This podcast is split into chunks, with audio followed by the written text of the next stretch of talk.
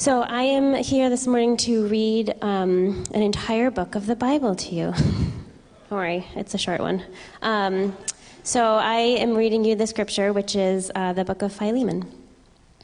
Paul, a prisoner for Christ Jesus, and Timothy, our brother, to Philemon, our beloved fellow worker, and Apphia, our sister, and Archippus, our fellow soldier, in the church in your house. Grace to you and peace from God our Father and the Lord Jesus Christ. I thank my God always when I remember you in my prayers, because I hear of your love and of your faith that you have toward the Lord Jesus and for all the saints. And I pray that the sharing of your faith may become effective for the full knowledge of every good thing that is in us for the sake of Christ. For I have derived much joy and comfort from your love, my brother because the hearts of the saints have been refreshed through you. Accordingly, though I am bold enough in Christ to command you to do what is required, yet for love's sake I prefer to appeal to you. I, Paul, an old man and now a prisoner also for Christ Jesus, I appeal to you for my child, Onesimus, whose father I became in my imprisonment. Formerly he was useless to you, but now he is indeed useful to you and to me. I am sending him back to you, sending my very heart. I would have been glad to keep him with me, in order that he might serve me on your behalf during my imprisonment for the gospel. But I preferred to do nothing without your consent, in order that your goodness might not be by compulsion, but of your own accord. For this perhaps is why he was parted from you for a while, that you might have him back forever, no longer as a bondservant but more than a bondservant, as a beloved brother, especially to me, but how much more to you, both in the flesh and in the Lord. So if you consider me your partner, receive him as you would receive me. If he has wronged you at all or owes you anything, charge that to my account. I, Paul, write this with my own hand. I will repay it, to say nothing of your owing me even your own self. Yes, brother, I want some benefit from you in the Lord. Refresh my heart in Christ. Confident of your obedience, I write to you, knowing that you will do even more than I say. At the same time, prepare a guest room for me, for I am hoping that through your prayers I will be graciously given to you. Epaphras, my fellow prisoner in Christ Jesus, send regards, sends, regard, sends greetings to you, and so do Mark, Aristarchus, Demas, and Luke, my fellow workers. The grace of the Lord Jesus Christ be with your spirit.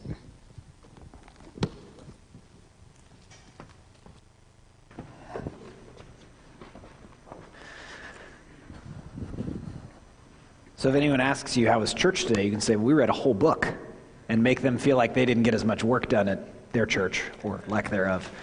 And Meg didn't know what she was reading today, which is an oversight on my part. And then she read a whole book to you with all those Greek and Jewish names. So well done, Meg. What we're doing is concluding a series um, that we've been poking in and out of, not concluding it this morning, but beginning the conclusion of it over the summer, which is about the start of the early church. Um, and we're calling it Asylum because a couple of years ago, um, I asked one of our artists to paint a picture about the vision of the church, about it being a family on mission. And we talked a little bit, and then she painted the picture that's on the front of your bulletin. It's also in my office, which you're welcome to go in if you know where the keys are, which is probably half of you. Um, and I love the title because uh, it is to be, church is to be a place of refuge for us, where our souls are reminded of the good news. And it's also a place that, for those that are not followers of Jesus, can look a little odd, like an asylum. Um, and I think that's right because we believe a lot of uh, truths that, if you do not believe them, look interesting about Jesus, about uh, God throughout the Old Testament as he pursues his people. And what's happening in the first century is the, the asylum, the early church, is being created from in the midst of an occupied state. You know, uh, Israel was occupied by Rome at that time. In the midst of a very fractured religion, you know, the, the, the religious leaders, as they come after Jesus, we notice they don't even agree with one another about a whole bunch of things the scribes and the lawyers and the Pharisees and the Sadducees, and there were even other groups that don't come up in the gospel created another, although they would not have thought of it this way, a new religion despite infighting, despite uh, being occupied by Rome.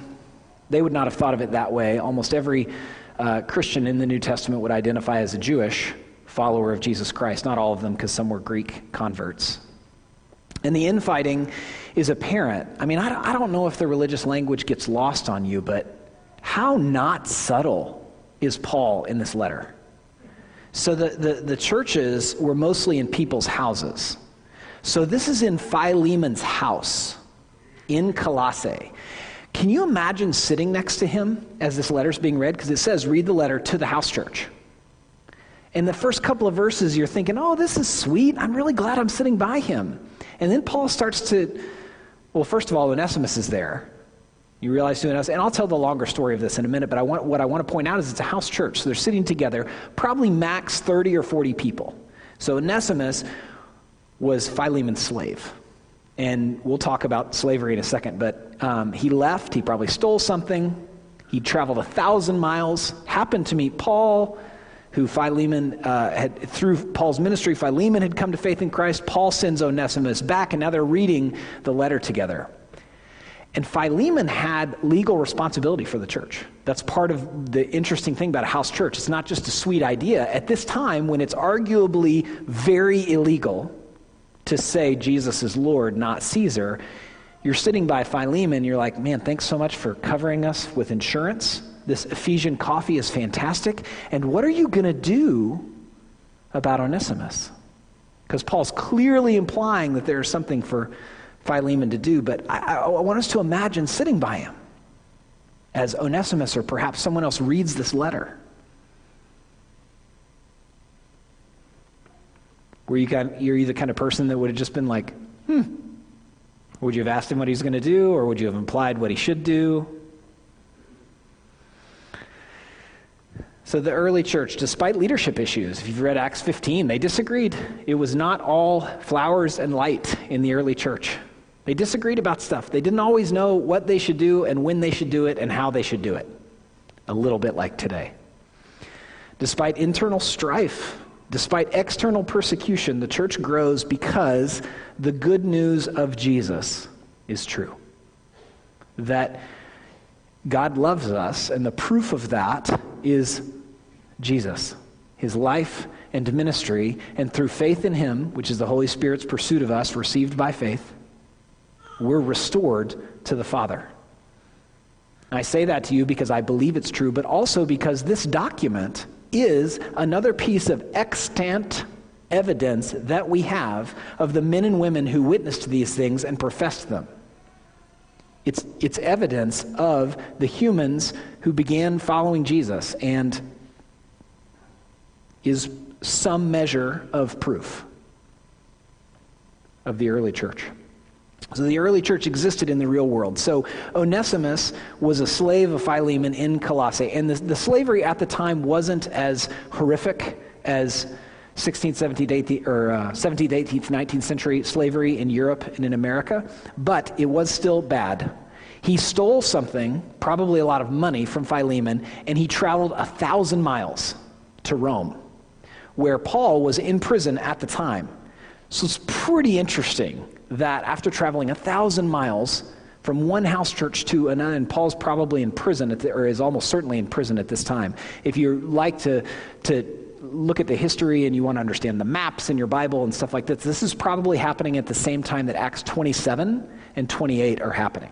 So this is Paul in Roman prison. Onesimus happens to meet him. Even though Paul's in prison, he meets him and becomes a follower of Christ.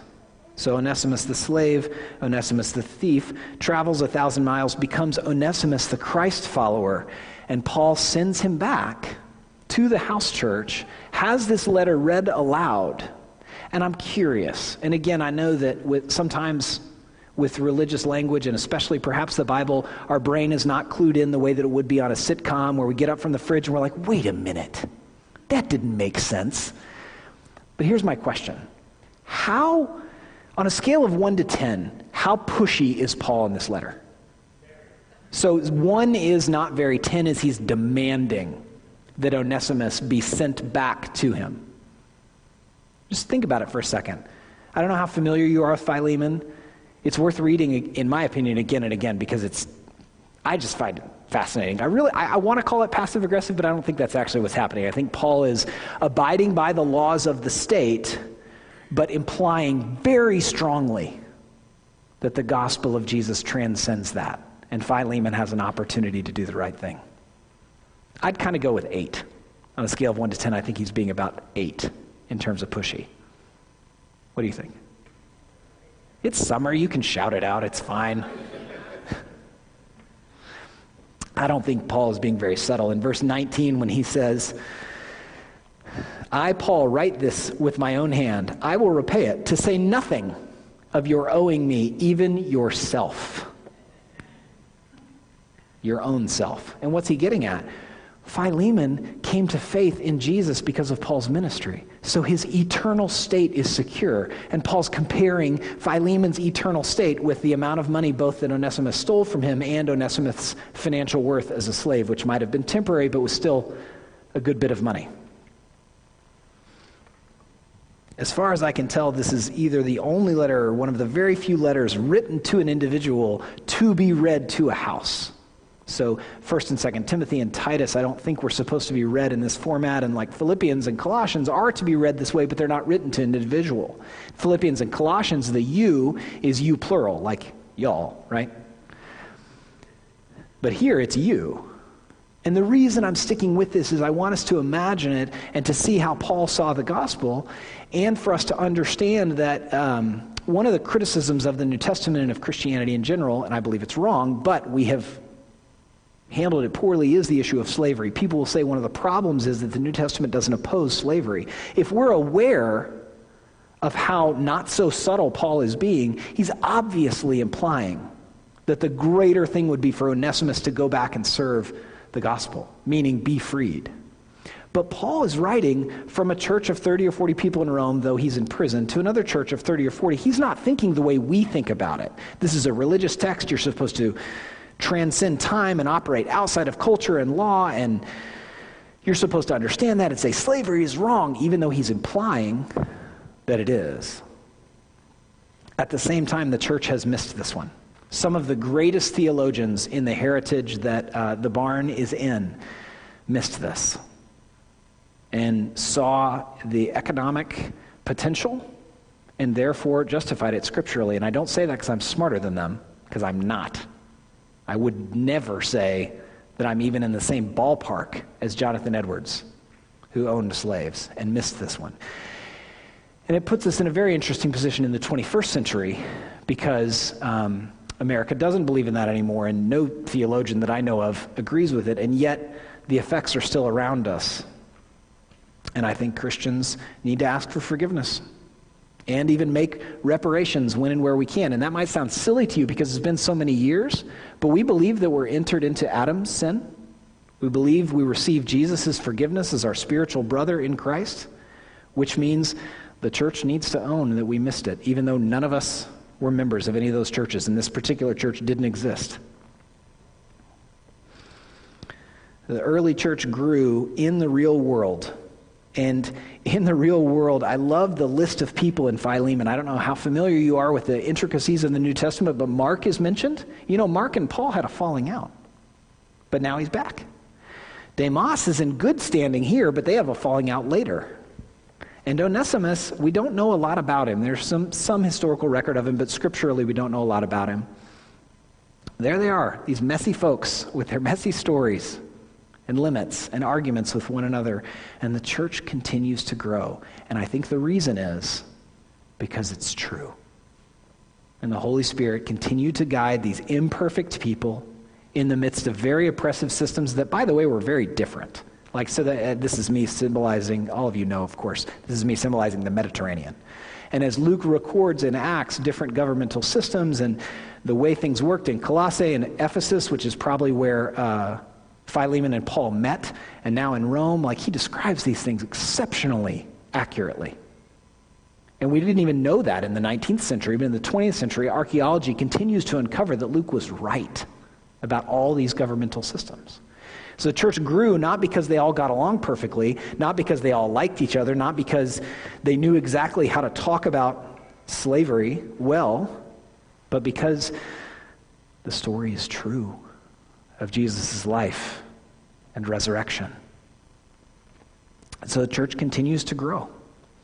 As I mentioned, this particular letter is probably written around the same time that Acts 27 and 28 are happening, maybe not being written, but happening.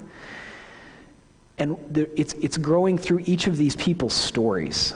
I wonder how Onesimus started to tell his story, and I wonder how he changed. You know, I tell my story of Jesus' pursuit of me different at 42 than I did at 25. I know you're like, thank God. Yeah, you're right. At 25, I, well, let's just say I could have told it better. The gospel continued to spread through Philemon's story. Can you picture him worshiping next to Onesimus? And what one of his neighbors would have thought of that? Like, okay, I'll check out your house church. I do live next door to you. It's not like it's a long commute. And they come in and they're like, is that Onesimus that you're singing next to? How did that come about?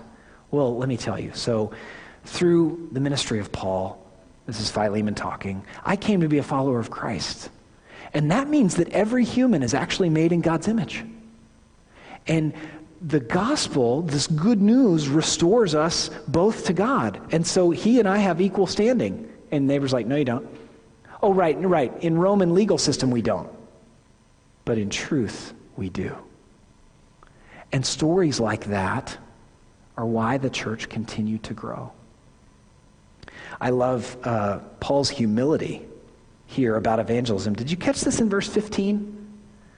For this, perhaps, is why he was parted from you for a while, that you might have him back forever, meaning into eternity. So Paul is speculating about how come Onesimus chose to run away from slavery, steal a good bit of money, and travel all the way to Rome. He's saying maybe it was to save his soul. And I love the humility because Paul believed that God was fully in control, saved who he chose to save, and that led him not to complacency, as the critics of Reformed theology think. Reformed theology believes that God is in control, and we have a role in that, but mostly, I don't know about mostly. God is in control, we have a role in that, but the scripture is so clear that he's sovereign and saves whom he's going to save. But the people that believed that in the New Testament, that belief propelled them to share the gospel. And so Paul's saying humbly, I think this is why all this happened. But he's not saying it forcefully because he believes God is sovereign and he doesn't yet know what Philemon's going to do.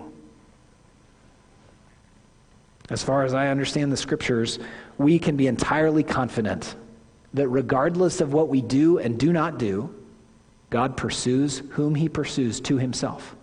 And that knowledge rightly understood, frees us to share the gospel. It doesn't make us complacent. And I love that Paul is sending Onesimus back and he doesn't know how it's going to go. Because it reminds me of how churches are to function. It reminds me of our elders who imperfectly, through prayer and conversation and history and planning for the future, try and figure out what are we supposed to do?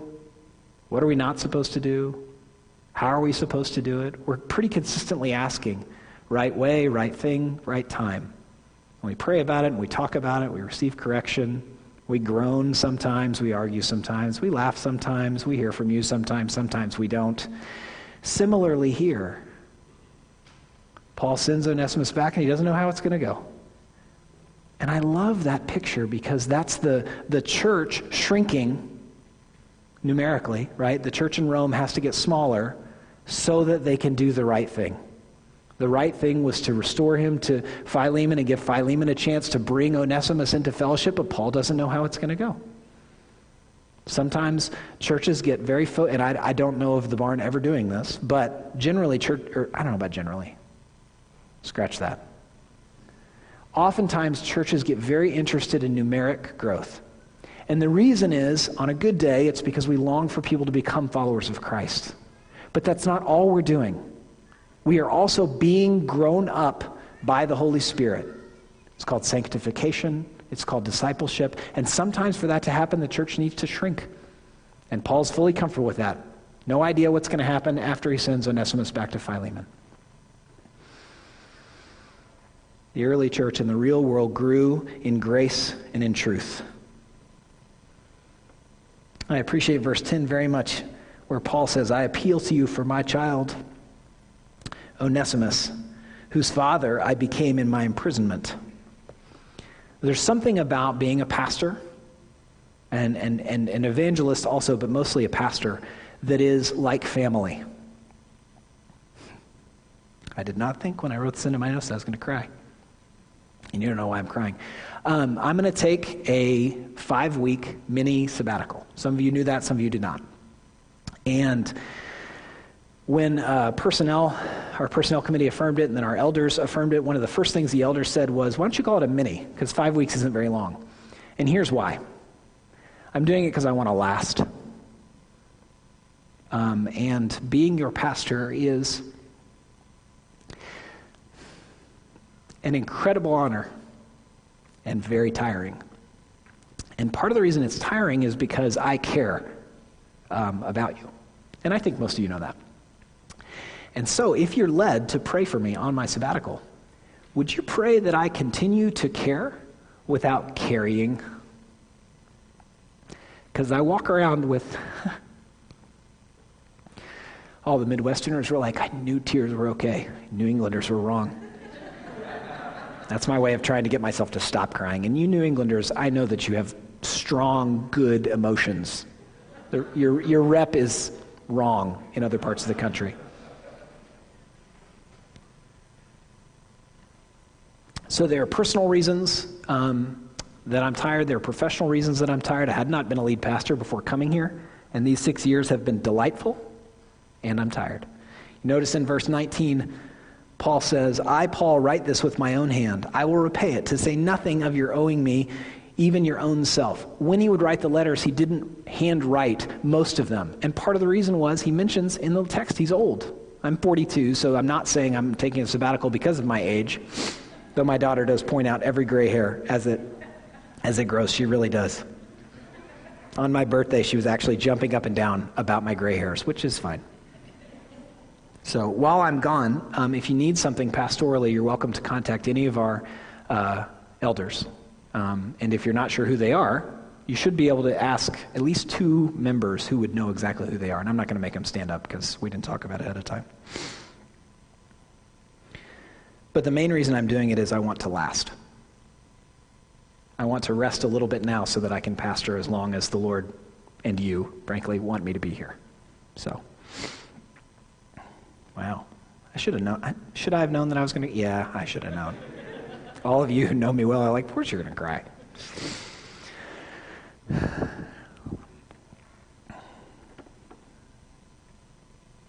So the early church that existed in the, in the real world and therefore was limited by the governmental laws and particular cultures of its time grew in grace and in truth. And I think the image for us is, is Paul and Onesimus and Philemon worshiping together because the scriptures teach them that every human is an image bearer. And the gospel frees us to recognize that we are equal because of God's love and the way that He actually created men and women. And through trusting in Christ, we're able to move into that and love one another as uh, equal in image bearing. And I think as people saw that, that is why the church continued to grow. As their stories of what the go- of not only the gospel's truth, but what the gospel led them to, which is to recognizing that all humans are made in God's image and equal, was part of their evangelism. I think the story of the New Testament church, as we'll continue to unpack it over the summer, is an interesting story. I think there's intrigue and infighting and missions, and at one point, some demons beat up a guy who wasn't actually a follower of Jesus but said he was, and they strip him of everything, like clothes.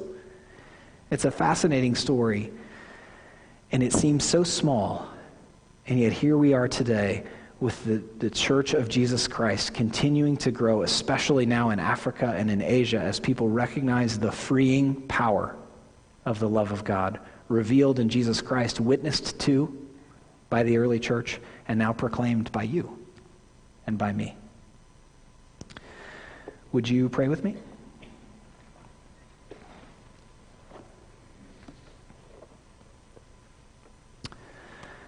Father in heaven, we praise you that you have drawn us to yourself and drawn up our ability and interest in praising you. For therein is the flourishing with God life, learning to worship you, do community, and be a faithful presence where we find ourselves. Father, we ask for your blessing on this corporate body of Christ followers. Would you guide and protect us? Would you draw people to faith in you? Would you grow us up into more and more mature followers of you? In your name we pray. Amen.